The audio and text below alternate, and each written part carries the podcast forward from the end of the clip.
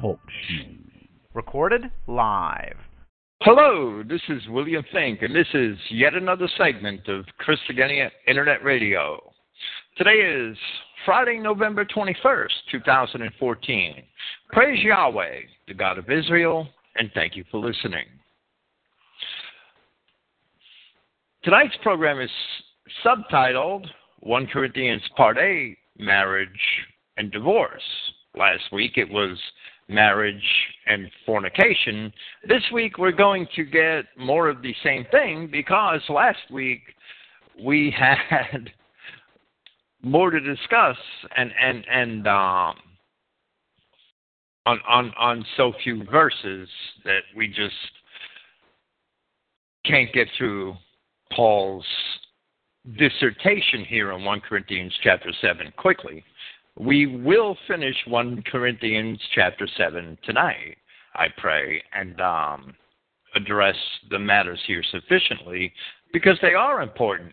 Because the words that we use and, and our concepts of their definitions create for us a Weltanschauung, a worldview. Christians should conform their worldview to Christ.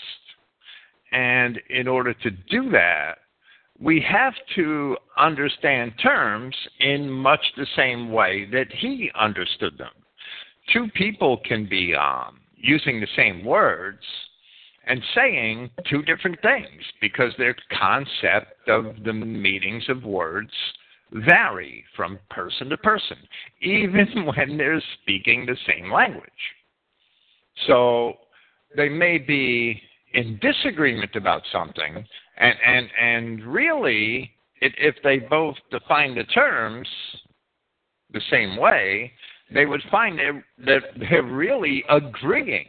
And people may think that they agree on some things, yet because they that they envision the definitions of certain words differently, they're really in disagreement.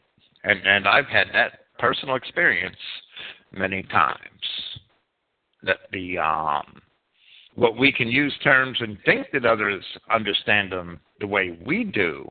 And if that's not the case, we're basically headed down a hill off a cliff with our relationship with that person that because when you think that you agree with somebody for so long and all of a sudden you realize you don't and I've had this experience directly in in my Christian identity ministry. You think you, you suddenly realize that you don't agree with that person because his concept of certain terms is simply different from your concept.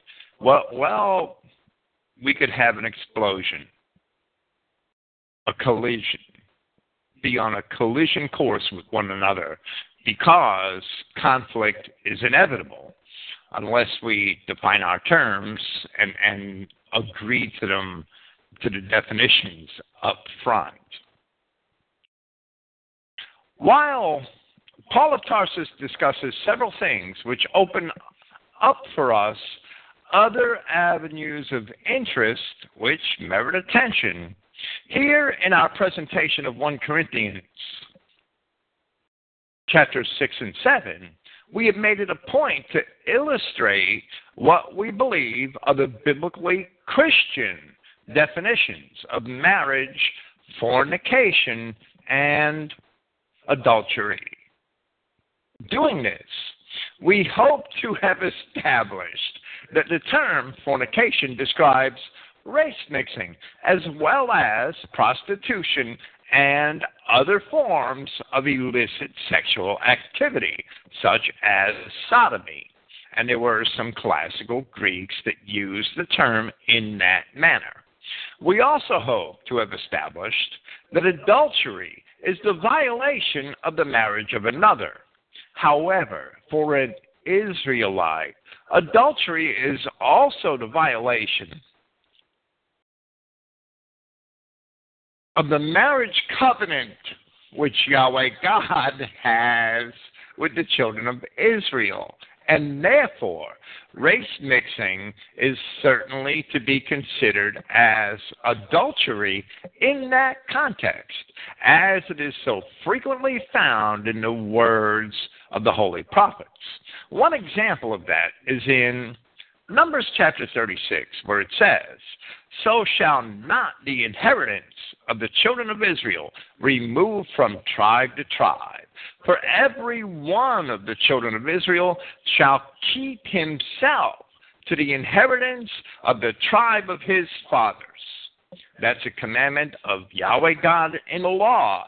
So when you, being an Israelite, are part of the bride of Yahweh, by violating that term of that covenant, you are committing adultery against your husband.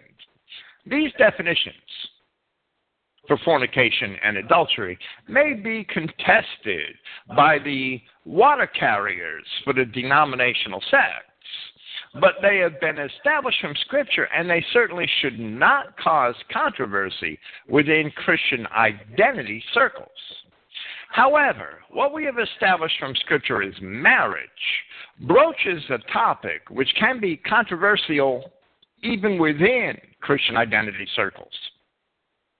And we perceive that is mostly because of the attachment which even the finest men and women have for the societal constructs to which they are accustomed. They think that something should be a certain way. They have good reasons why it should be that way. They want to defend what they consider right. That's fine. There's nothing wrong with that. There are many Christians who would insist that marriage happens at an altar. The only marriages which happened at altars in the ancient world were those which had occurred in the temples of Baal and they were very likely instances of fornication rather than marriage. Likewise, there were Christians who would insist that marriage happens upon an exchange of vows before witnesses. However, while that may be one way to express one's commitment to a marriage, it is not the marriage itself as we shall see here in the second part of our presentation of 1 Corinthians chapter 7 when we encounter verse 36. The patriarch Isaac saw the, the, the woman which the servant of his father had procured for him, and never having made any public display or ceremony, he took her to his tent where she became his wife. The patriarch Jacob worked seven years so that he could marry Rachel. The contract and the promises involved for the hand of Rachel were not made with the maiden, they were made with her father. That is because in the world of the Bible, women were the property of their fathers or of any surviving brothers or uncles until they were handed over to a man for marriage. Jacob met the requirements laid upon him in exchange for the hand of Rachel, and a wedding feast was celebrated However, Rachel's father, Laban, was dishonest, and that night, when it came time to bring the maiden to the bridal chamber, he substituted the older sister, Leah. The contract Jacob made with Laban was for Rachel. The seven years which Jacob worked was for Rachel. The marriage feast to celebrate the marriage was for the intent that Jacob would marry Rachel.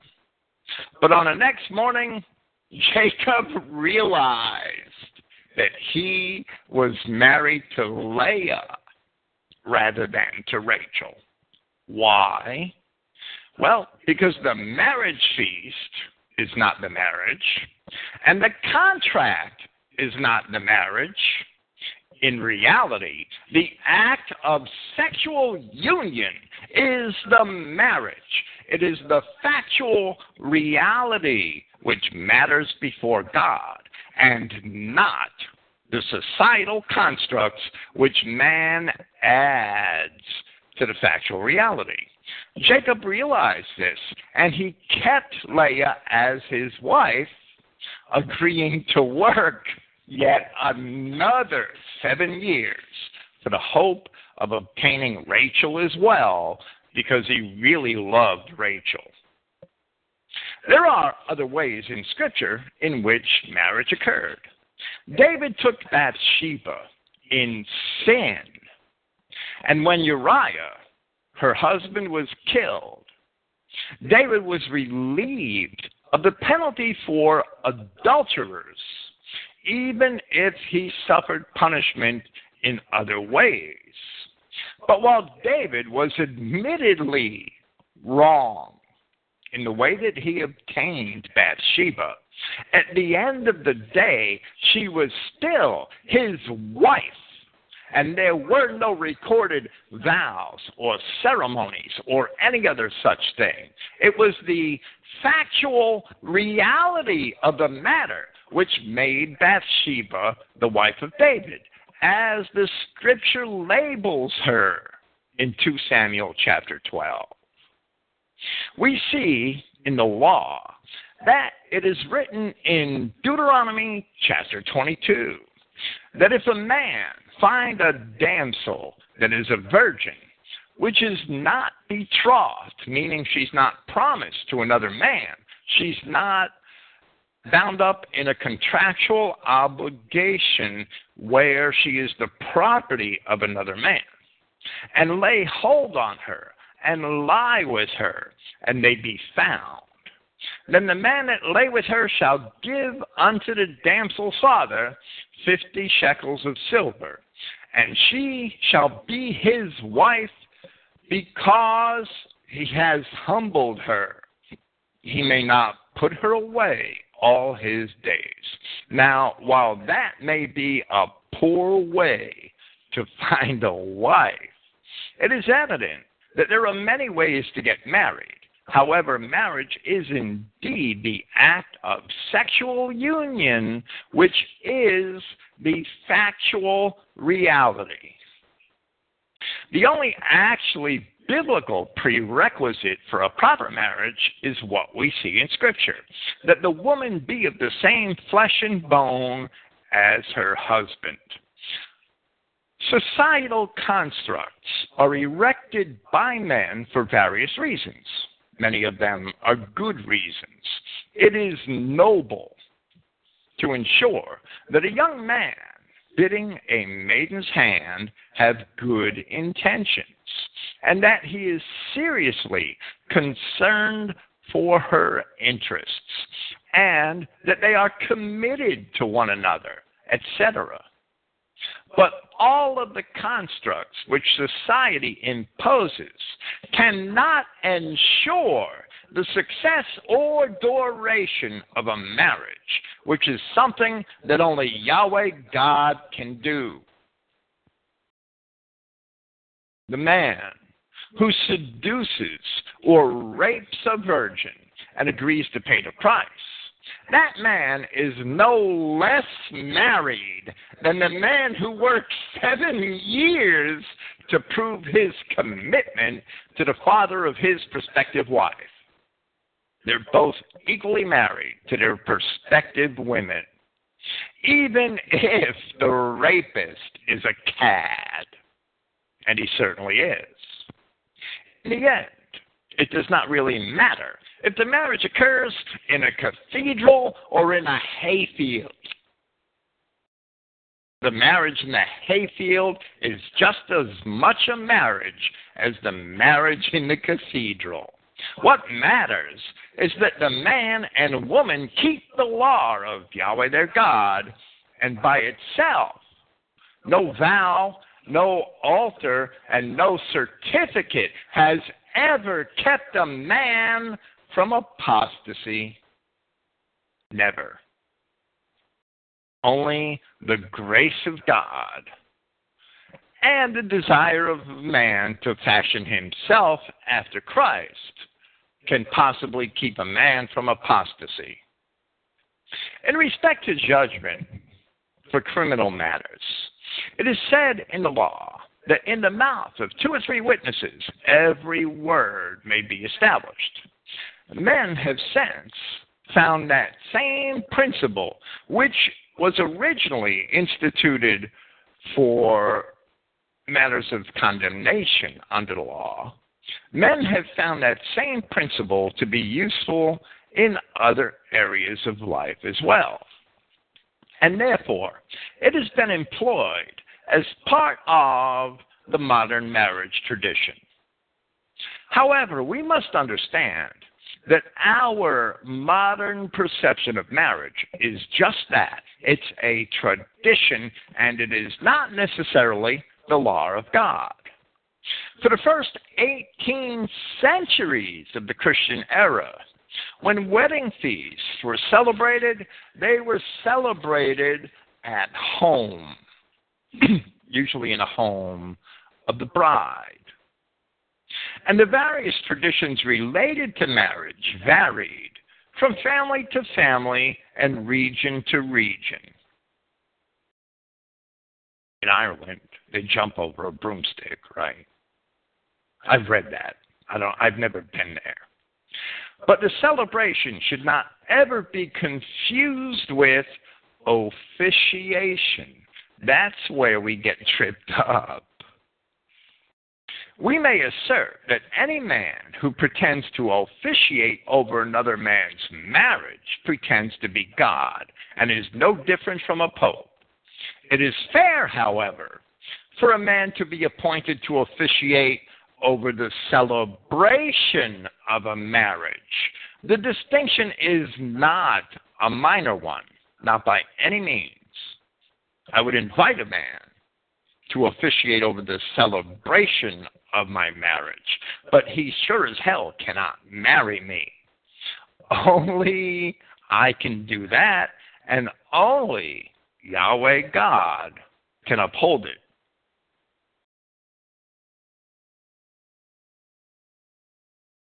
When marriages were celebrated at home, or even if they were not celebrated as, at all, because not everybody in the Middle Ages had the luxury of celebrating a marriage. For many centuries in the Middle Ages, and until recent times, all a couple did was stand outside of their church on a Sunday. And this is back in the days when everybody had to go to church, it was compulsory. They stood outside of their church on a Sunday and announced to their fellow parishioners that they were married. In that manner, they didn't only have two or three witnesses, but the whole community became witnesses to their wedding and would consider the couple as man and wife. With this, there are some rather common words which appear in this chapter which are often poorly perceived, and their meaning should be discussed. This is because there are men who would make doctrines from the perceived meanings of English words, while the actual meanings of the original Greek or Hebrew terms do not necessarily uphold such doctrines.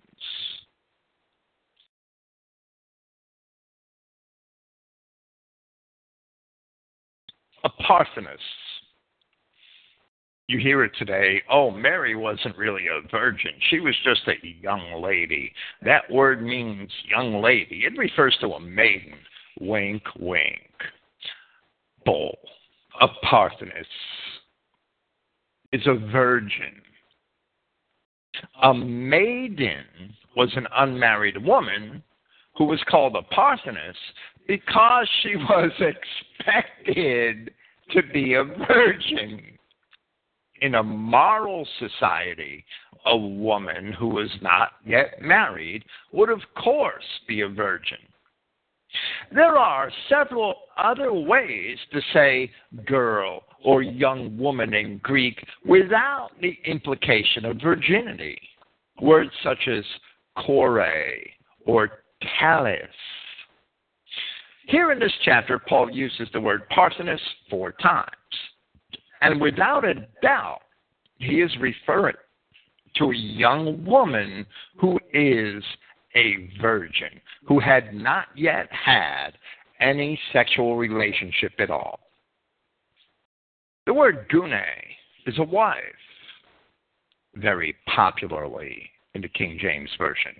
But in Greek, a gune is also a woman because there's really no distinction between a woman and a wife. That's an English distinction. The word gune appears 19 times in 1 Corinthians chapter 7, where the King James Version translated it as wife or wives. It appears one more time in verse 13, where the King James Version translated the word as woman.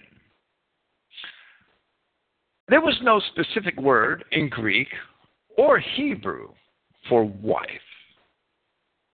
Liddell and Scott define the term gune as woman when the word is opposed to man, but they define it as wife when the word is opposed to virgin, parthenos, or man in the marital sense, which is often translated husband, which we will get to shortly. In the ancient Greek world, a woman was a maiden or a virgin, a parthenos, until she had a consummated sexual union, which was a marriage. Even if she was espoused or betrothed to a man, like Mary was betrothed to Joseph, she was promised in marriage to Joseph. And Joseph simply hadn't consummated the union yet, which makes the marriage. Even when Mary was betrothed to Joseph, she was still considered a Parthenos, a maiden, because Parthenos or virgin represented the factual reality and not the contract or the certificate. She wouldn't be a gune until the marriage was complete, meaning until it was consummated. So, gune is a woman literally in Greek, but in many contexts, it can be translated as wife.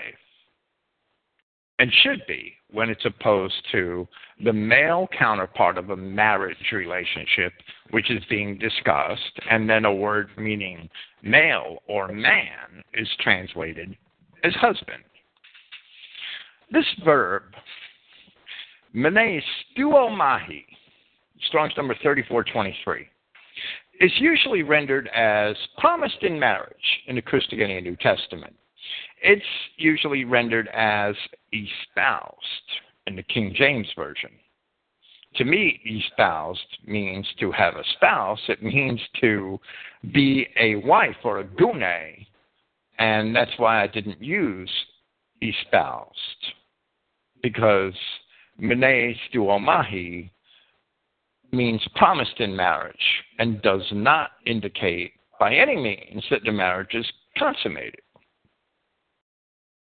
that it's a marriage at all. The word appears in Matthew chapter 1 and in Luke chapters 1 and 2 in relation to the Virgin Mary who was espoused but not married to Joseph, the stepfather of Christ. Now, the word does not appear here, but the condition does, where later in a chapter we see in 736 that a man may possess a virgin to whom he is not yet married, and therefore this word is expedient to note.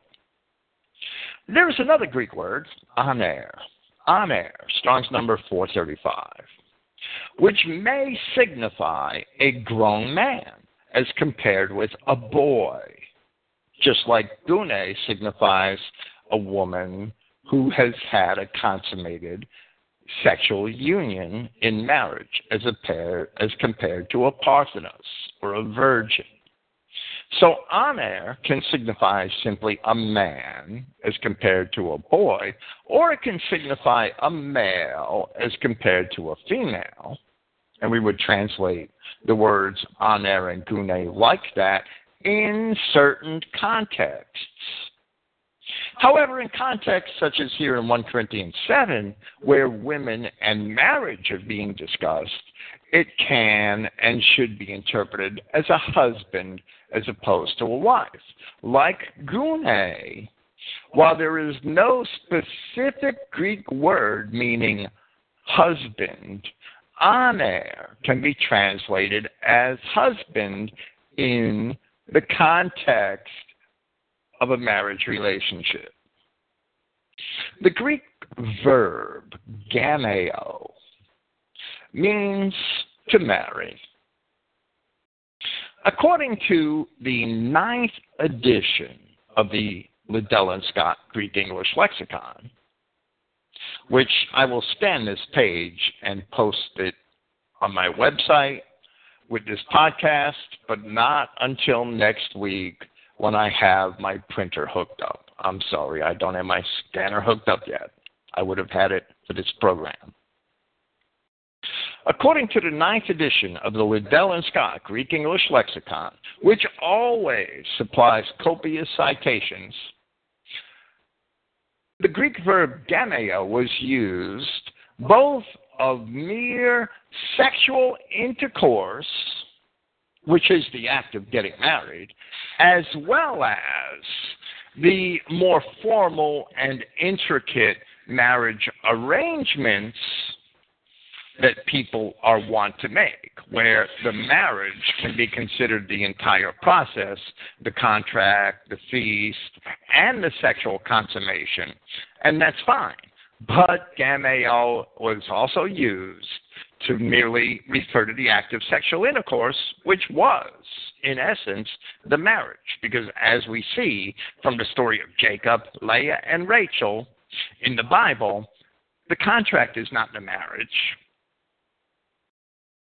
The working seven years, the agreement is not the marriage.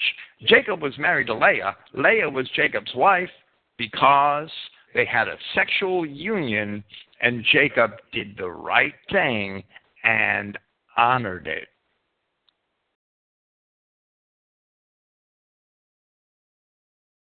The Greek word gamos is the noun counterpart to gameo. It described the act of marrying, and it also described the act of sexual intercourse as well as being used to describe the marriage feast. And there were other words originally in ancient Greek, such as gamelia, which were particularly used to describe the marriage feast. But over time, throughout the Hellenistic period, just like we've seen in English, marriage degenerates, and gamos, I mean language degenerates, yeah, marriage too. Language degenerates, and gamos came to be used of all of those things the act of marrying, the act of sexual intercourse, and the marriage feast itself. That the word gamos refer to a union in sexual intercourse is documented by Liddell and Scott, but it's further realized with the existence of certain compound words. There's a verb, gamoklopeo, and it has a corresponding adjective, gamoklopos. The etymology of gamoklopos is from the, the, the first part of the word is from the word gamos, meaning marriage, and the verb klepto, which means to steal. Gamoklopos describes a man who steals marriage. He seduces women and, and, and engages in illicit sexual intercourse with them. That's what gamoklopos came to describe. The Greeks used another phrase, hieros. Hieros is a word which means priest. Hieros gamos. A hieros gamos was a phrase which described a marriage ritual presided over by a pagan priest. If you want to know where church marriages originated, they're not found in the Hebrew Old Testament, except in veiled references to Baal worship. Even among the pagan Greeks, there was what we may consider proper marriage, including contracts and other accoutrements, and there was improper marriage, or what we call casual sex today. To the ancient Greeks, either sort was described with the word gamos. And that's documented by Liddell and Scott. It is important to understand these words so that we are not misled by particular translations or by anyone who, having some agenda like to uphold the church structure, and, and there's a lot of that. There's a lot of people that want to bend these words into pretzels so that they uphold the Catholic Church version of marriage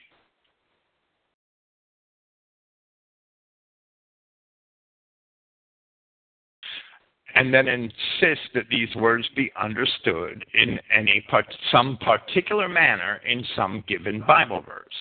A virgin is just that. A virgin isn't a young woman. A virgin is a woman of any age. In Greek, a parthenos is a woman of any age who has never had a sexual relationship.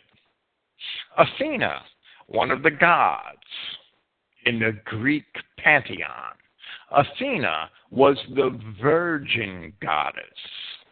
Now, she was almost as old as time in the Greek mind. Yet, she was still a Parthenos, a virgin. That's the way the Greeks portrayed the idol, because she was really an idol. Now, when Athens was rebuilt following its razing by the Persians under the great leader Pericles,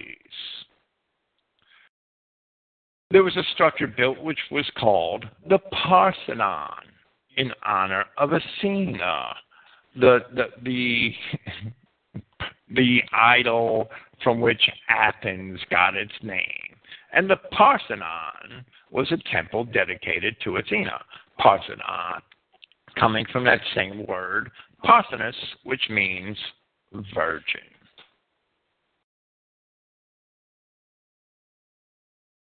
Everywhere, everywhere in Scripture, the words wife and woman are interchangeable. The words husband and man are interchangeable.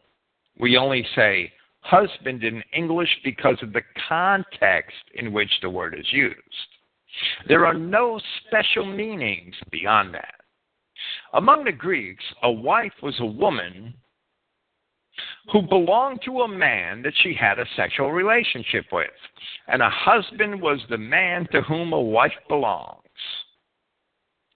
With some important with some I'm sorry, with some more intricate connotations for slaves, which we shall omit here, because with slavery and marriage, ownership or possession were complicated. That is how the words were used in the biblical world. There are certain other words which appear in the verses just before where we left off in our last presentation of the earlier part of this chapter, which merit even further discussion. Therefore, we shall repeat a few verses that we have already discussed and discuss them in a slightly different manner and commence with verse 10 of 1 Corinthians chapter 7.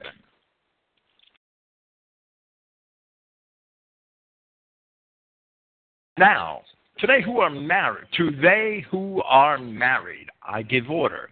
Not I, but the prince, meaning that Paul had law from the Old Testament to support this for a wife not to be separated from a husband. But if perhaps then she does separate, she must remain unmarried or to the husband be reconciled, and a husband not to put away a wife. The word for separate in verses 10 and 11 here, where the King James Version has depart from and depart, and that is fine, the word is chorizo, Strong's number 5563. Chorizo doesn't have any legal or religious connotations at all.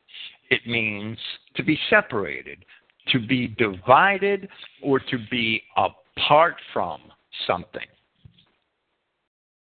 In later Greek, which the New Testament Greek is actually later Greek, it was used in the passive voice to mean to depart from something.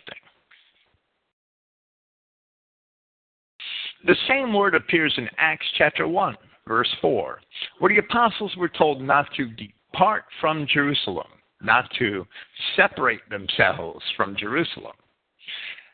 It was used in Acts chapter 18, verse 1, where Paul departed from Corinth, where Paul separated himself from the city by leaving. We have already noted that separation of a wife and a husband is a state of unmarriage, as Paul fully infers here, where if a woman separates from a husband, she must, as Paul says, remain unmarried. Then departing from a husband is being unmarried, according to Paul. The word for unmarried here is a noun, agamos. It's the word gamos, or marriage, prefixed with a negative particle. Of course, according to Yahshua Christ, fornication is grounds, is valid grounds for departure from a spouse. Nevertheless, Paul considered a wife's separating herself from her husband to be unmarriage. Verse 12. Now, furthermore, I, not the prince, say, in other words, Paul has no commandment in the gospel or in Old Testament scripture to support this, so he is saying it. It's his advice, and he admits that. If any brother has an unbelieving wife and she consents to dwell with him, he must not put her away. And any woman who has an unbelieving husband and he consents to dwell with her, she must not divorce that husband. We have already discussed Paul's assertion that mere unbelief or religious disagreement by itself is not valid grounds for separating oneself from a husband or wife. Describing that separation, here in verses 12 and 13, the same word is repeated twice by Paul. But in our translation, it is expressed in two different ways. That word is the verb aphiemi. It's Strong's number 863. And here, in the context of marriage and separation from marriage, it is put away in verse 12 and divorce in verse 13 of the Christogenea New Testament. This was done purposely, it was done by design as a way of asserting that in the Bible, a putting away and a divorce, the act of a divorce, not the bill of divorcement, let's not confuse that. The act of a divorce in verse 13 are one and the same thing. Putting away in the Bible is the act of divorce. We discussed the same word, aphiemi, in part six of this presentation of this very epistle two weeks ago. In the context of sin, where in that context, aphiemi was very often translated in the King James Version as forgive. aphiemi is a letting go of, of your accountability for sin by God. When He forgives your sin, He is letting go your accountability. According to Liddell and Scott, aphiemi primarily means to send forth, to discharge, to let loose, to let fall, to give up, to send away, to let go, to loose, to set free, to dissolve, to disband, to break up, and of marriage as it was used, according to Liddell and Scott, from the time of Herodotus in reference to marriage, it means, quote unquote, to put away, comma, divorce, because they are synonyms. To put away a wife is to divorce her. And we'll talk about the Christian Weltanschauung in regards to that momentarily. It is fully evident when honest word studies are conducted that the act of putting away a spouse and the act of divorce are one and the same thing in the Bible. Whether the husband issues a bill of divorcement or not is immaterial, since the paper only documents the factual reality. But the paper does not replace the factual reality. The paper is not a substitution for the factual reality. To satisfy the law and to protect the former wife, which is the spirit of that law, then the paper should indeed be issued by the husband. Just as modern society has done for marriage, Modern society has also adopted its own procedures for what it calls divorce. Those procedures are based upon public policy, which means that the government asserts control over the lives of man.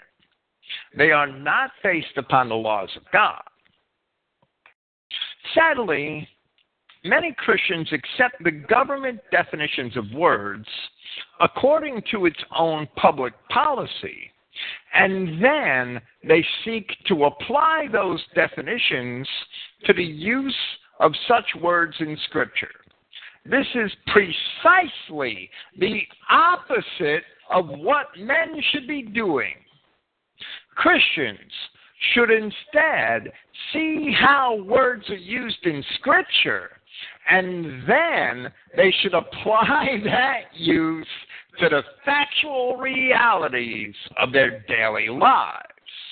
We do not bring God into line with public policy. Rather, we should seek to bring our lives into line with God.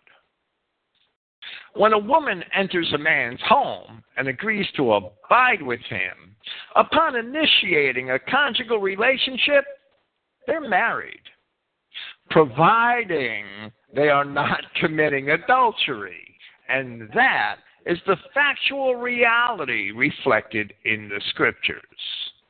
When a man puts a wife out of her home, or when a wife leaves the home, that is unmarriage. That is divorce. Although the scripture limits the legitimate reasons for divorce to fornication. Under any circumstances, legitimate or not, it is still divorce. It is still a putting away, a separating. This is what the scripture informs us. However, the public policy of the government under which we live differs from the Word of God. If a Christian insists upon keeping the public policy, then the government is actually his God, and not Christ. Paul had advised that one should not divorce a husband or wife simply because they did not accept the faith in Christ. Then he explained in verse 14 that the unbelieving husband has been sanctified in the wife, and the unbelieving wife has been sanctified in the brother. Otherwise, then your children are unclean, while now they are holy. Well, if your husband's out in pagan temples screwing around, your children may very well be unclean. If your wife is out in pagan temples screwing around, your children are almost certainly going to be unclean. Reading this passage last week, we asserted that the pagan spouse who agreed to live in marriage with a Christian would necessarily have to be removed from those pagan practices which a Christian must not tolerate. Therefore, in practice, although not in profession, the pagan being removed from the sins of society would be sanctified.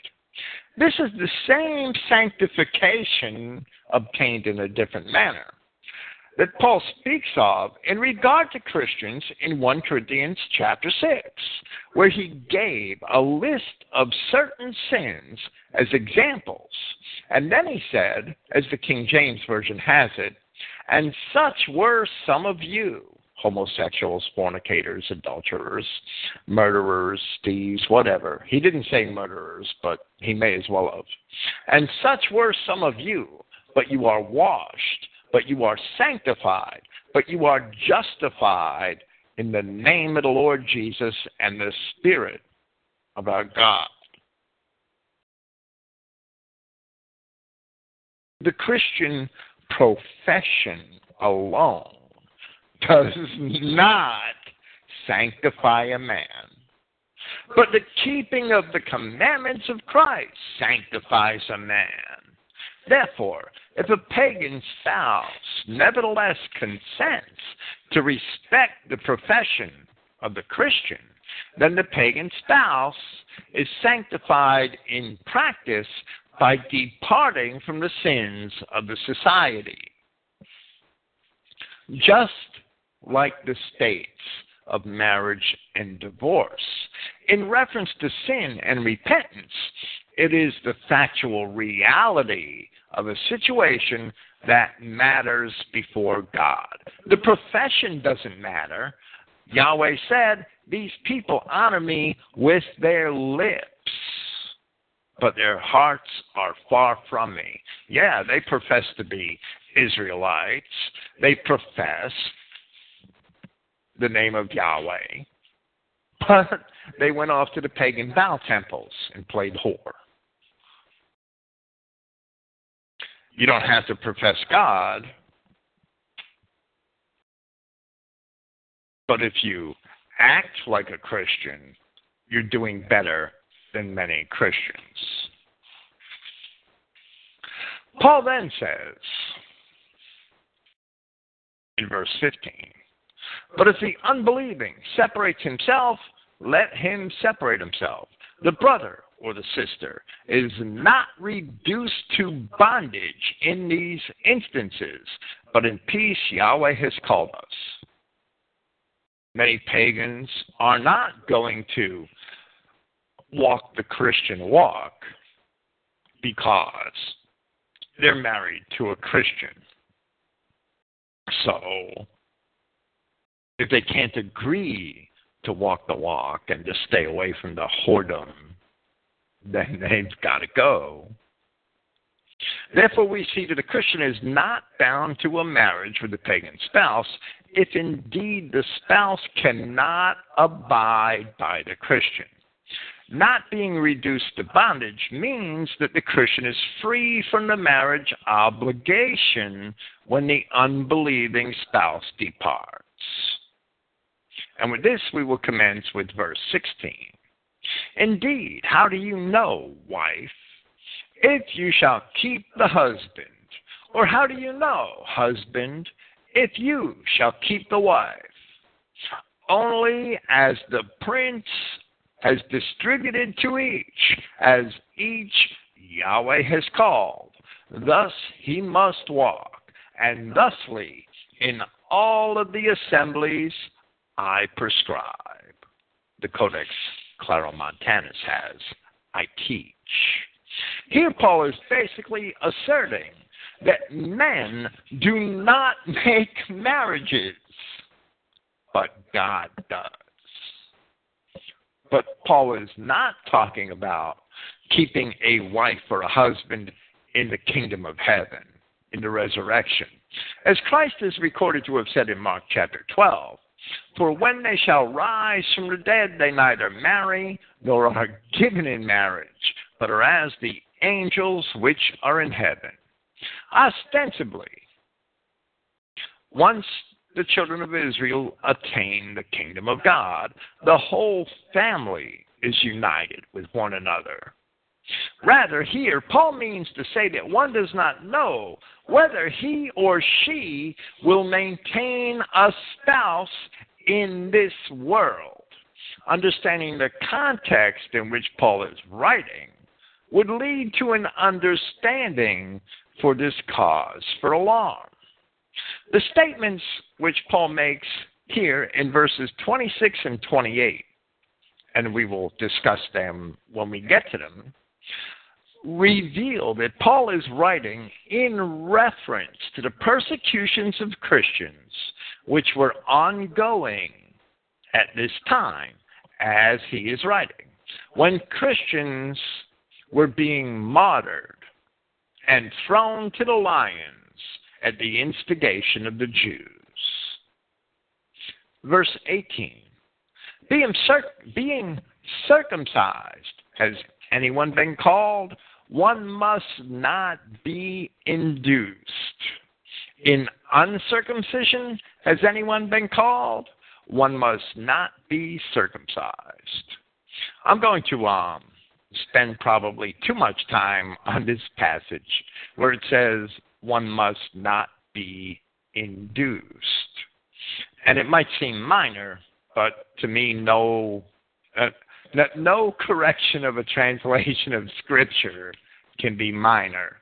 The King James Version has the first part of verse 18 here to say, Is any man called being circumcised? Let him not become uncircumcised. And actually, on that one word, uncircumcised, volumes of paper have been wasted. Many commentators have been led to believe that Paul's use of the word epispeo, Strong's number 1986, in Strong's it's spelled in the medium voice epispeo mahi. Many commentators have been led to believe that Paul's use of epispeo mahi, which only appears here in the New Testament, and which the King James Version rendered as become uncircumcised, is a reference to a practice described in 1 Maccabees chapter 1, where it says in Brenton Septuagint, and I'll read from verse 13, then certain of the people were so forward herein that they went to the king, Antiochus Epiphanes, who gave them license to do after the ordinances of the heathen, and made themselves uncircumcised, and forsook the holy covenant, and joined themselves to the heathen, and were sold to do mischief. This passage is describing events which occurred over 200 years before Paul wrote in the um, Seleucid period under Antiochus Epiphanes. Apparently, a great number of Judeans were becoming Hellenized and departing from the Hebrew traditions. The commentators who believe that epispeo or epispeo mahi should mean to become uncircumcised, as if such a thing were possible, are so persuaded by a description of this same thing which is referred to in 1 Maccabees, which is offered by Flavius Josephus in Antiquities, Book 12. Speaking of the time of Antiochus, Josephus says, Therefore, they desired his permission to build them a gymnasium at Jerusalem. And when he had given them permission, they also hid the circumcision of their genitals, that even when they were naked, they might appear to be Greeks.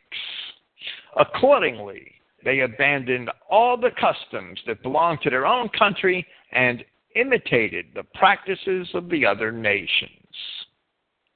The Greek word epispeo is defined by Liddell and Scott to mean to draw or drag after one, to bring on, cause, to pull to, to attract, to gain, to win. In the medium voice, as it appears here in 1 Corinthians 7:18, to draw on, to allure, persuade, induce. That is the literal meaning of the word. But Liddell and Scott go on to add, in part two of their definition for the word, referring to the medium voice, to become uncircumcised. And they cite the New Testament, citing only the King James Version New Testament.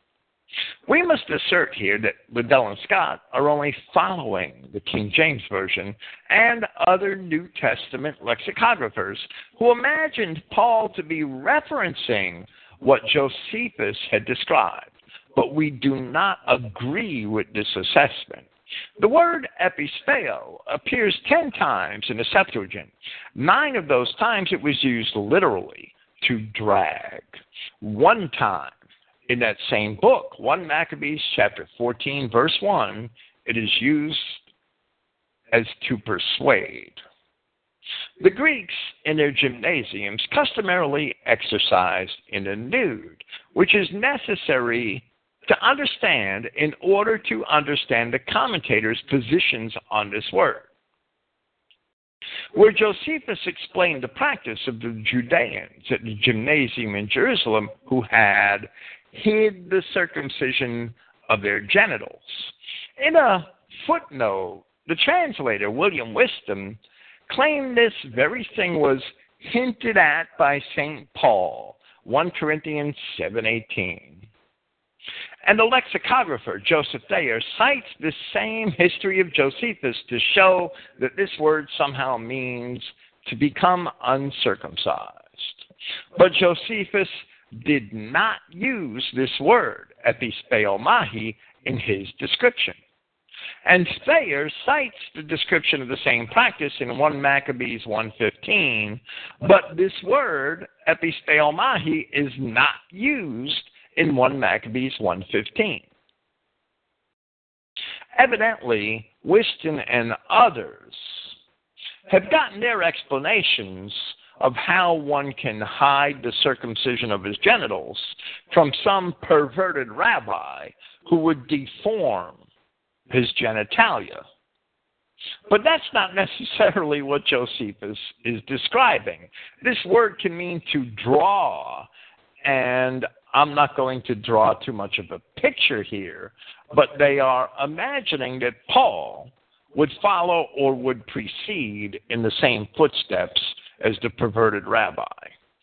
And this is a case where I sincerely believe that all of these commentators are wrong. To induce means to succeed in persuading someone to do something. Paul is not telling the people of the circumcision not to become uncircumcised. Rather, those who were circumcised were keeping a host of biblical laws that the non Judeans turning to Christ, the pagan Israelites of the dispersion, had long ago abandoned. Paul is only stating that the Judeans need not abandon the manner and customs in which they had been raised. That's all this verse is saying. Being circumcised, has anyone been called? One must not be induced or persuaded. Even if we do not agree with the King James translation of this clause in letter, it's accurate in spirit. One must not become uncircumcised if it's interpreted to mean one must not drop all of your customs and act like the uncircumcised. Paul says in verses 19 and 20 circumcision is nothing, and uncircumcision is nothing, but an observation of the commandments of Yahweh, each in the calling in which he has been called, in this he must abide. Causes us all a lot less heartache when we, being Israelites of the dispersion, don't compel ourselves to act like Jews or Judeans. Paul evidently believed that because he was born into the circumcision, that he should keep the other ordinances of the law that Christians were compelled, that Christians, I'm sorry, were not compelled to keep, which is the argument among the apostles that is apparent in Acts chapter 15. Therefore, in the records of the book of Acts, we see Paul comply with such things as the appearances in Judea, which were required on certain feast days, and with the cleansing ritual in the temple, which was suggested to him by James, as it is recorded in Acts chapter 20. Paul said in another epistle that he, and he used the medium voice, in the Christogenea New Testament it says that the man getting himself circumcised is obligated to keep the whole law. Paul put into practice that notion, where because he was born into the circumcision, he kept these other commandments of the law even though he understood that we have grace in Christ and that we really don't have to keep them keep them that they don't earn our salvation that the rituals are done away with. Paul explains all these things but he went on to keep the customs that he himself was born and raised in. And that's fine. There's nothing wrong with the christian doing that nothing at all Circumcision is nothing, and uncircumcision is nothing, but an observation of the commandments of Yahweh.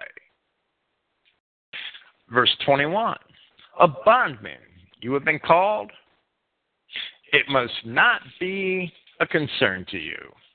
But then, if you have the ability to become free, rather you use it.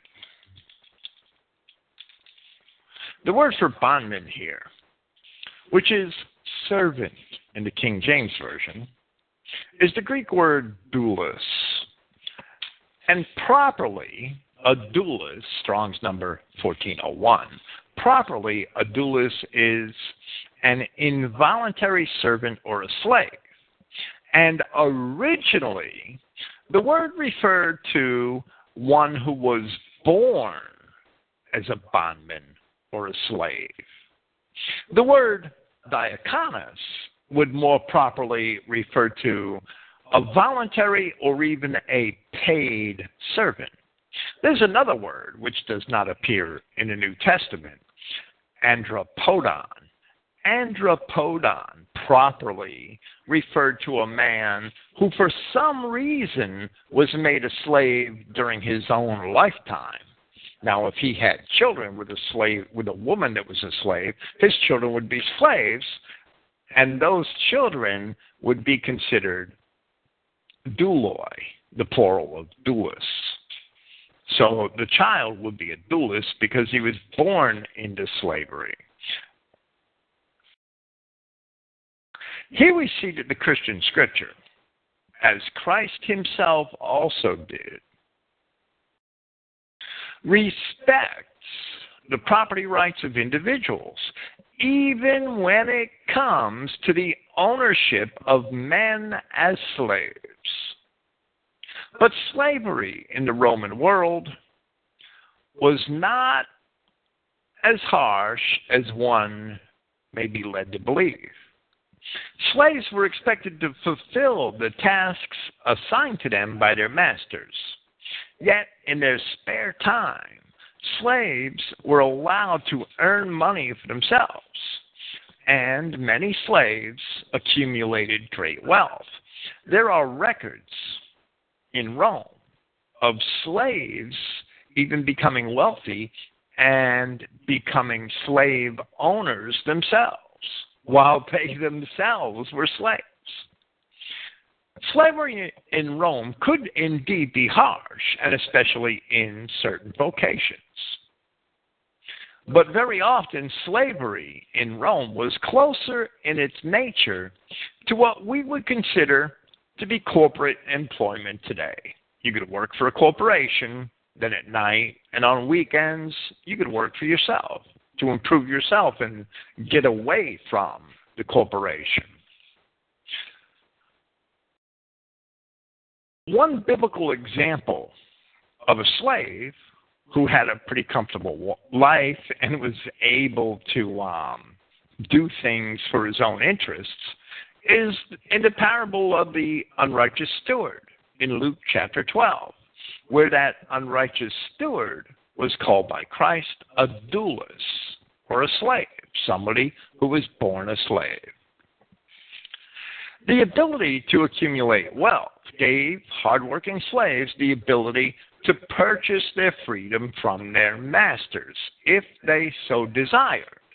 It might be that a man didn't want freedom because he had a comfortable life as a slave fulfilling tasks for his master, which, if his master was influential, would also put him in a position to make contacts and do things for himself. Paul is advising slaves here that they should be content with their positions because that's where Yahweh wants them. If they're slaves, that's where they're supposed to be. But if they have the ability to purchase their freedom lawfully, then Paul is advising that they may exercise it. Ostensibly, 150 years ago, here in America, over half a million men lost their lives because Christians were not being taught the truth concerning this passage. And the Jews were able to successfully agitate the population to war. Even more appalling, the slaves they were dying to free could not even qualify as Christians. They're just beasts.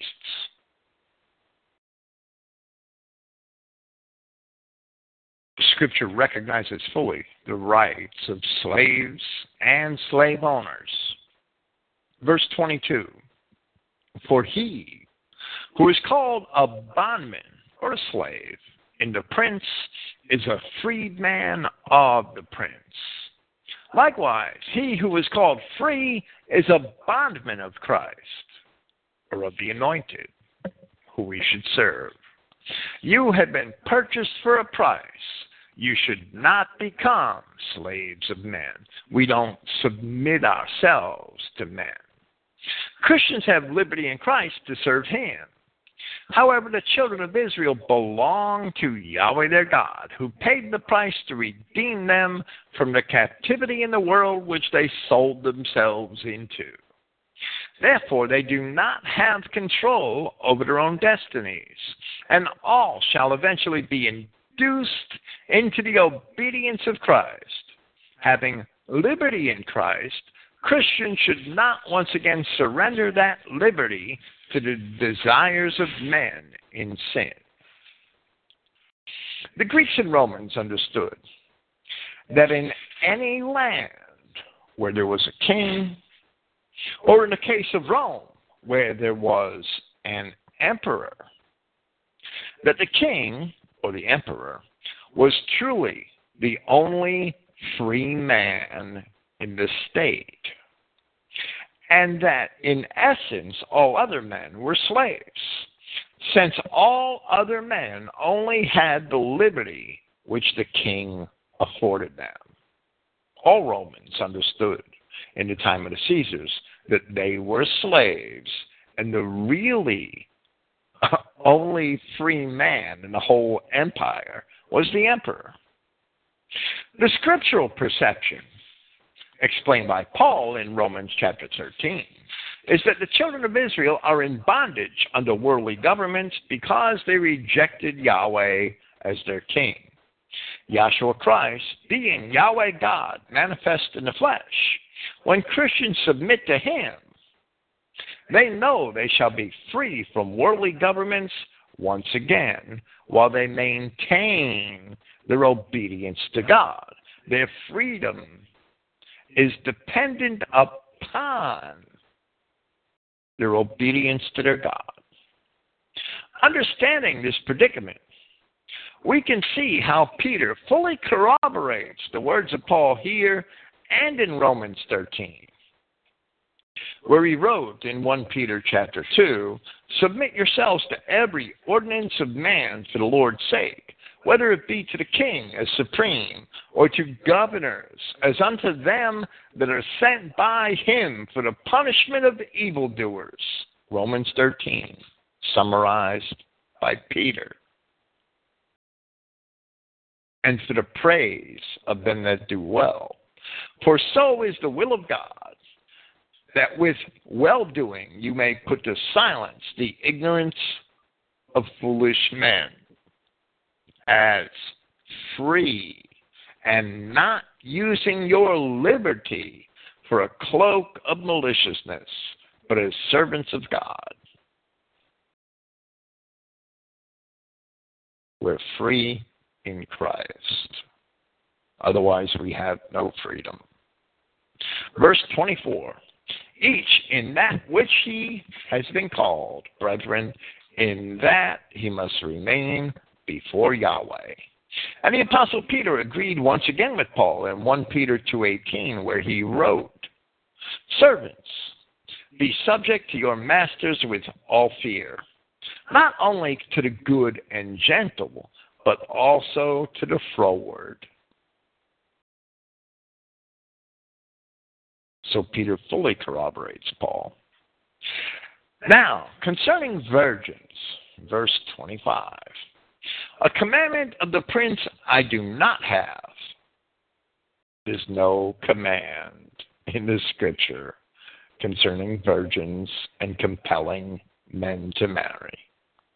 But I give an opinion as one having received mercy from the prince to be trustworthy Really, then, I suppose that to be such is good, but because of the present violence, that it is well for a man to be so. The King James Version translated the word, the Greek word, gnome. It's the word. It's one of the Greek words from which we get the English word know, K N O W. Gnome, Strong's number 1106, was translated in the King James here as, as judgment.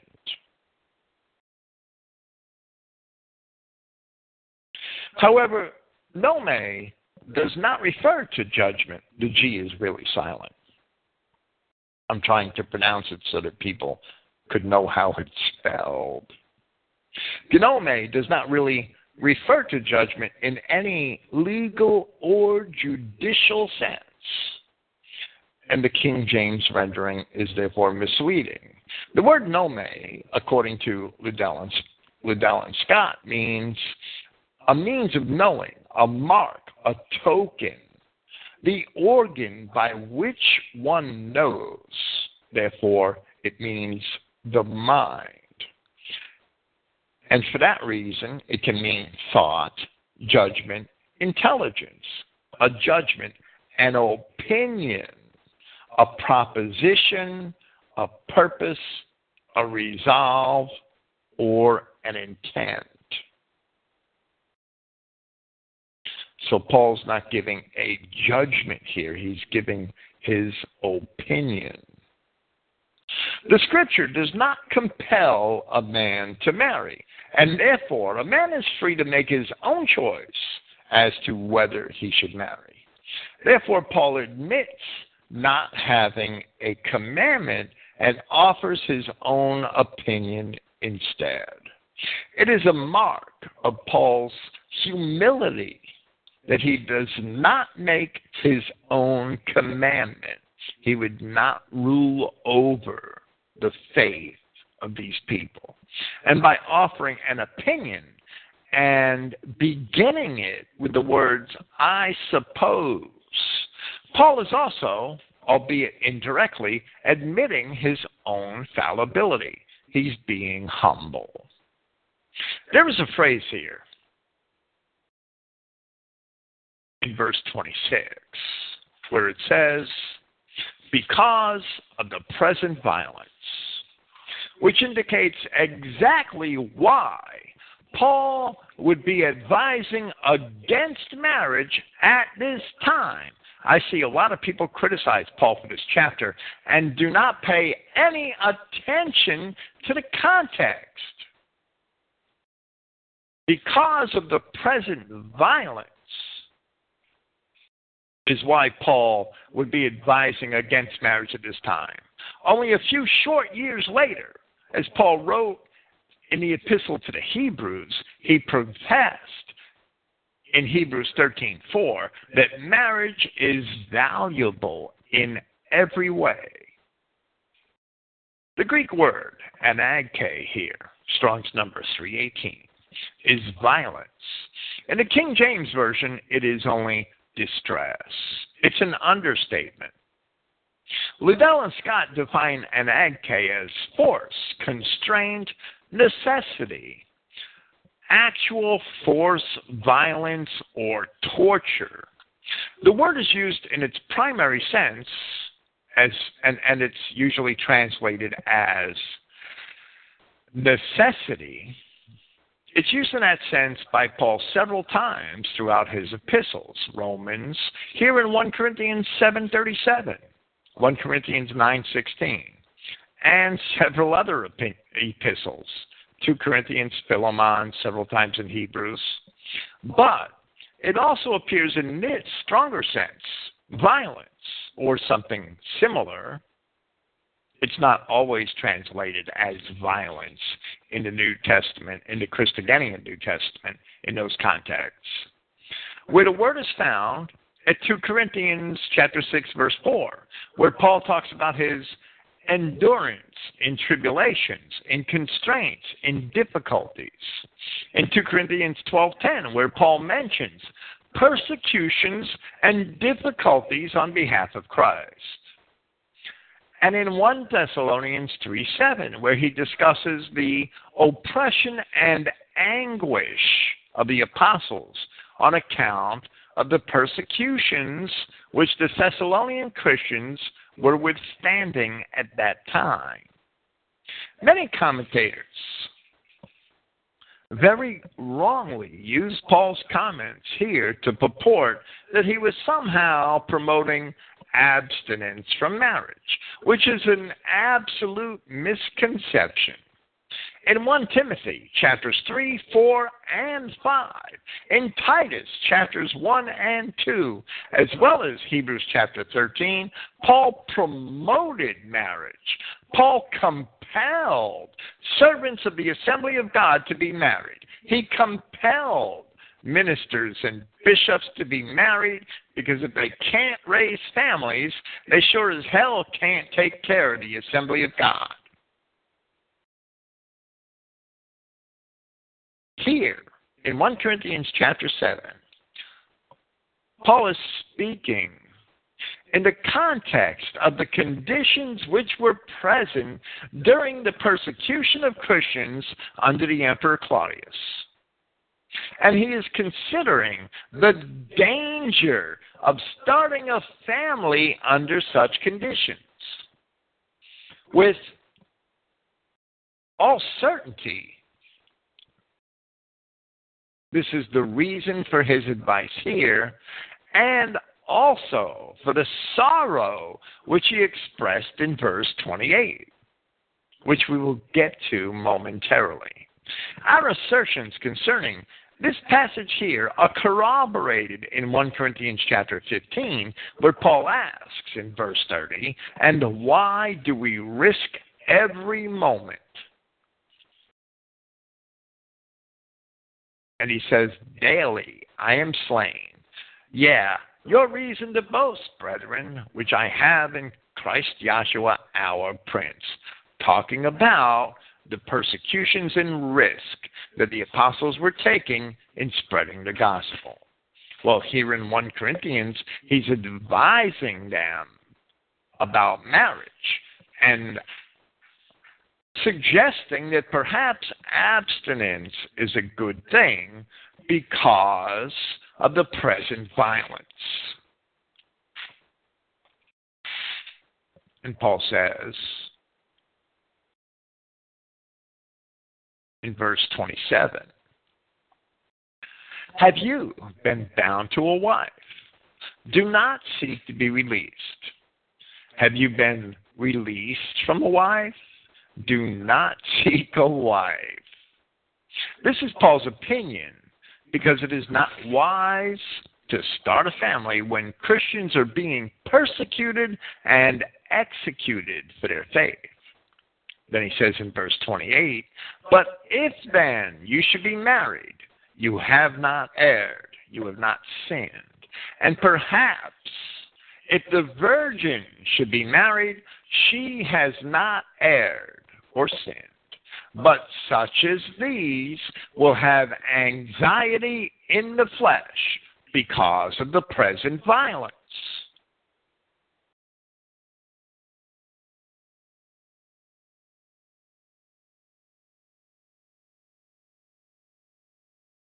And for my part, of you, I am merciful because of the present violence.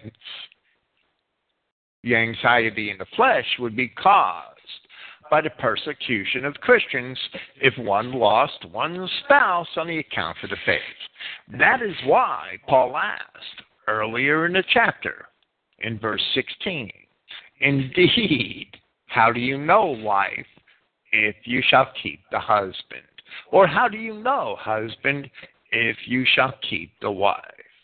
Of course, it would not be a sin to risk marriage in any situation, but it would be a grief of mind to lose a spouse or even a child in this manner because of the present violence.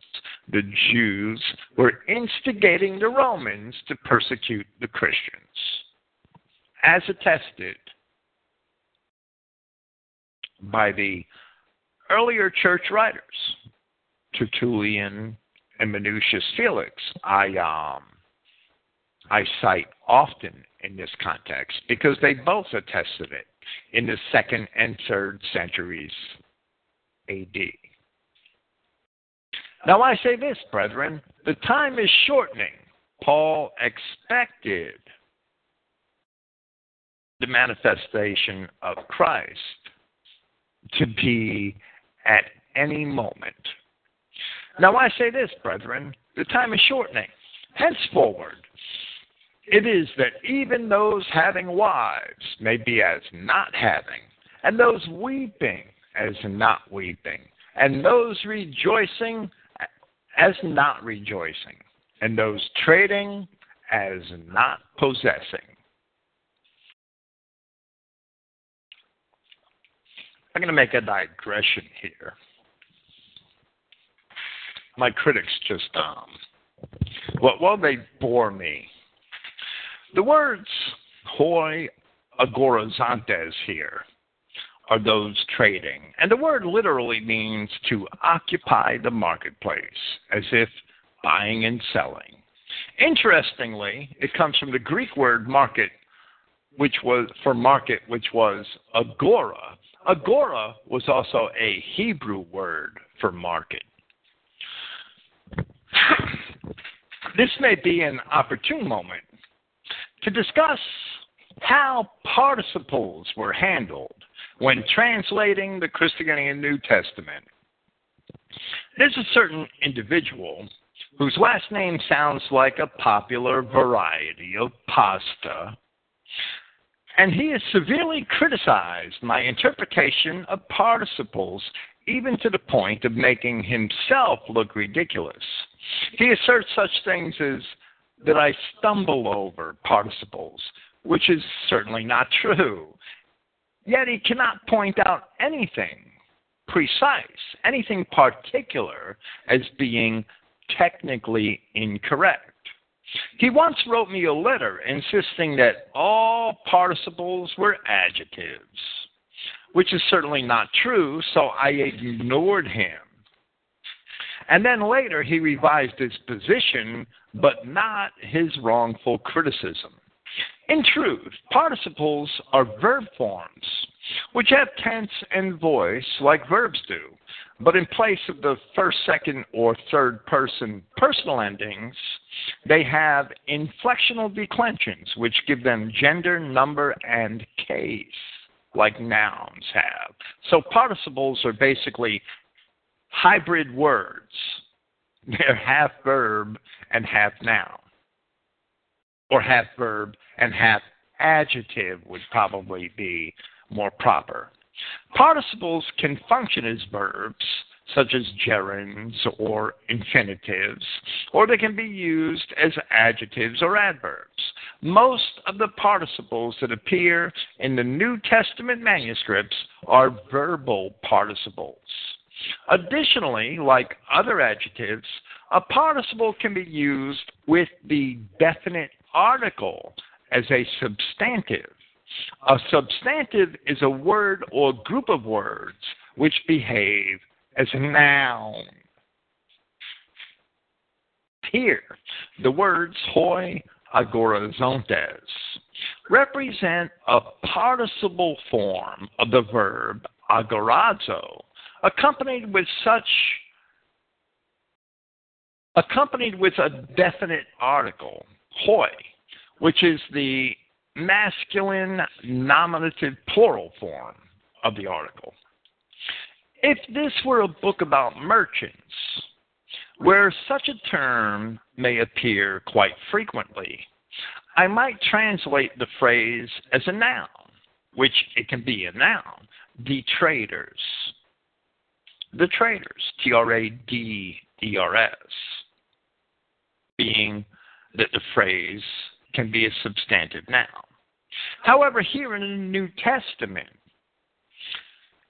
and where it's used here in Paul, where the term does not necessarily refer to any specific class, but may indeed refer simply to anyone who happens to be making a transaction in the marketplace at any given time, it is better to write those who are trading rather than the traders. Because when we say the traders, we imply in English that we are referring to a specific class.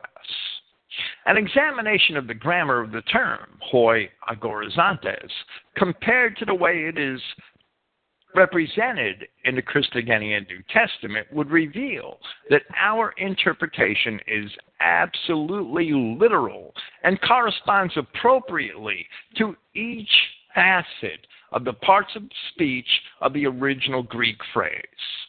The plural article may be rendered as those, or in this case, those who, in conjunction with the plural verb. And both Liddell and Scott and Joseph Thayer, at their entries for the Greek article, would support that contention. And the plural participle is primarily a verb. Therefore, it is, because it's plural here, and it's a present tense active verb, those who are trading. In this context, it is are trading or who are trading. The gerund, the words, the verbs ending in ing. The gerund is an English verb form which can also function as a noun, so it is entirely appropriate here. The objective of the Christogenea New Testament was to be a concordant translation, meaning that it wanted to represent each Greek word with an appropriate number of English words and to render the parts of speech of each word as closely as possible for me to the Greek parts of speech. Doing that, we also intended to be as readable as possible while maintaining our first objective. We certainly do not claim to have achieved perfection, but we strove for accuracy. And we are willing to correct all of our mistakes where they are actually mistakes. Our critics, if one scratches the surface, especially the pasta guy, expose themselves as having other agendas which are not really related to the methodology of our translation. Their dishonest attempts to discredit our work shall all fail in the long run, even if we correct some of our actual mistakes along the way. When I wrote the uh, translation the Christogenea New Testament, when I wrote all of the essays at Christogenea.org, when I write my articles now, I pray that I, I know that I'm going to make mistakes. I pray that I find them first. And then I feel blessed because I can correct them. Surely I won't find them all, but I'm more than happy and willing to listen to people that can honestly sit down and discuss things with me. And I'll be glad to correct my errors. Verse 31 I'm sorry. The King James Version does not always agree with our renderings of the participles. However, here, where it employed the third person rather than the gerund, it does agree with our handling of the participles in this passage, even though it uses that third person rather than the gerund, where it says, And they that weep as though they wept not and they that rejoice as though they rejoice not, and they that buy as though they possess not. Verse 31 And those using this society for themselves as not abusing. Indeed, the form of this society passes away. But I wish for you to be unconcerned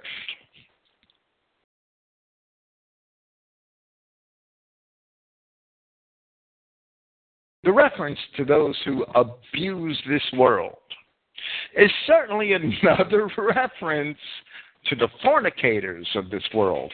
They are a class, which Paul mentioned in 1 Corinthians chapter 5.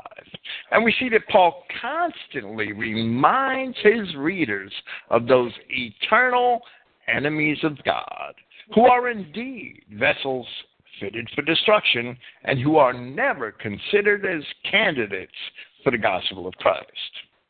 Those abusing this world for themselves, if Paul could only see them now, he would, he would be astonished, I'm sure, at the point to which they have abused this world for themselves. No doubt.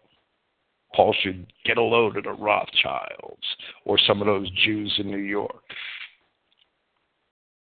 As the Apostle Peter wrote in the third chapter of his second epistle, but the heavens and the earth, which are now, by the same word, are kept in store, reserved unto fire against the day of judgment and the perdition of ungodly men.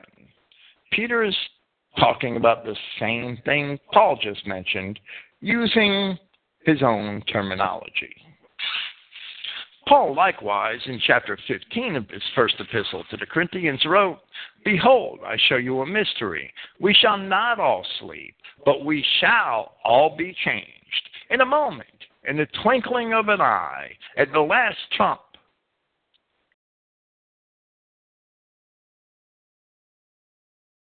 For the trumpet shall sound, and the dead shall be raised incorruptible, and we shall all be changed. For this corruptible must put on incorruption, and this mortal must put on immortality. Now, regardless of whether Peter's reference to a world consumed by fire should be taken literally, the important aspect is that Christians should not be concerned with worldly things. However, caring for heavenly treasure, Christians turn to treasuring one another, and that edifies the body of Christ. Paul continues, the verse divisions, they're not always in good places.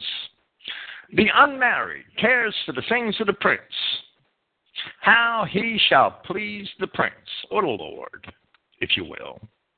But he who marries cares for the things of society, how he shall please the wife, and he is divided. And yes, as I just said, diverse divisions are not always in very good places. The King James Version has translated verse 34 as if these words, and he is divided, even though the Greek word and, for and, is not in the majority text. The King James translated them as if they belong to the clause which follows rather than the clause which proceeds, which precedes, I'm sorry. The Christogenea New Testament follows the chapter and verse divisions of the Nestle-Aland, Novum Testamentum Graece, which we are compelled to do if we want to find stuff, but we do not follow the punctuation or the paragraph or the sentence divisions.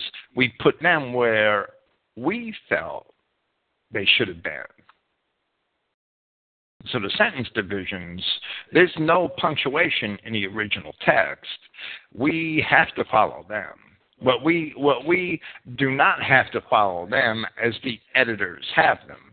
We can read our own. But the verse divisions where the verses are, where the chapter numbers start, it'd be silly for us to create our own because nobody would be able to find anything in our translation. When one marries, at least a portion of the attention one should be able to give the Christian community is diverted to the wife, which is only natural. The needs of the spouse are put ahead of the needs of the community. However, there do seem to be some exceptions, such as that of Priscilla and Aquila, where both parties to a marriage put the interests of the Christian community ahead of their own interests and worked together to, for, to, to better and to edify the assembly. So they certainly should represent the Christian ideal for married couples. And Paul continues with verse 34. And the unmarried woman and the virgin care for the things of the prince, that she should be holy in both body and spirit, but she being married cares for the things of the society, how she shall please the husband. Now, I say this for your advantage, not that I would cast a net upon you, but in respect to decency and constantly waiting on the prince without solicitude. Solicitude is care or concern for something. Paul had said at the beginning of verse 32, But I wish for you to be unconcerned. The Greek word, uh, perispastos, Strong's number 735, may have been written without distraction. the carnal aspects of marriage are often a distraction to those who await Christ and who tend to the body of Christ, which all Christians should do. Paul illustrates this not to accuse or to entrap married Christians, but so they are reminded as to what their priority should be, constantly waiting on the prince without distraction. What is meant by waiting on the prince is elucidated in part in the parable of the sheep and the goats in Matthew chapter 25. From verse 37 Then shall the righteous answer him, saying, Lord, when we saw thee and hungered and fed thee, or thirsty and gave thee drink, when saw we a, thee a stranger? When did we see you being a stranger and took thee in? or naked, and clothed thee? Or when saw we thee sick, or in prison, and came unto thee? And the king shall answer and say unto them, Verily I say unto you, inasmuch as you have done it unto one of the least of my brethren, you have done it unto me. Caring, waiting on Christ is caring for his people, caring for the assembly of Christ and waiting on them, and you are waiting on Christ. But if one, verse 36, 1 Corinthians chapter 7, but if one does consider to be unseemly towards his virgin, perhaps, if perhaps he is beyond adolescence, and in this way he ought to be, and I know the King James says she there, and we'll get to that in a minute. And in this way he ought to be that which he wishes he must do. He does not err. They, meaning he and his virgin, must marry. The King James Version and other editions interpret the adjective, which means to be beyond adolescence, as if it applies to the virgin. That's a little difficult because the form of the adjective is clearly masculine and must apply to the male. However, there were long standing expectations amongst both Hebrews and Greeks concerning the marriageable age of maidens, and certainly Paul would not set them aside simply because they are left unmentioned. If the male is expected to be of age, the female also. What's good for the goose is the spirit of the law. To be unseemly, or as the King James has translated the verb here, to behave uncomely, must be a euphemism for sexual desire, since the solution to it is to marry. Note that the man in the example is already attached to the maiden. She's already his. She's already described as being his virgin. And marriage is depicted as the act of consummating a sexual union. If the man already has a virgin, then there is already a commitment, but there is no marriage until the sexual desire is fulfilled. When the sexual desire is fulfilled, then the couple are married. That's the clear language Paul is using. Verse 37. But he who has stood firm, steadfast in his heart, not holding forcibly, but who has authority over his own will, self control. And he is decided in his heart to keep himself a virgin. He does well. So, the opposite of they must marry is for the man to keep himself a virgin. So marriage is the sexual act between the man and a virgin who is already his. And he has decided in his heart to keep himself a virgin, he does well. And therefore, he that is giving himself to a virgin in marriage will do well, but he not giving in marriage, keeping himself a virgin, will do better. Ostensibly, he not giving in marriage will do better because of the present violence, meaning the persecution of Christians, which was ongoing at the time that Paul had written this epistle. And he says, a wife is bound, and the Masoretic, I'm sorry, the majority text adds by law. A wife is bound for as long a time as her husband may live.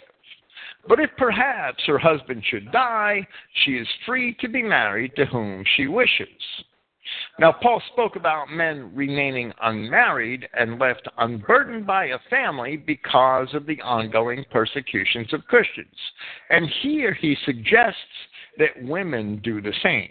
His advice is only so that the men or women are not troubled when persecutions take away their families or take them away from their families, leaving the families behind to fend for themselves. All of this advice of Paul about marriage and his re, his um, reluctance to see people be married hinge on that issue because of the present violence. This is advice for those circumstances.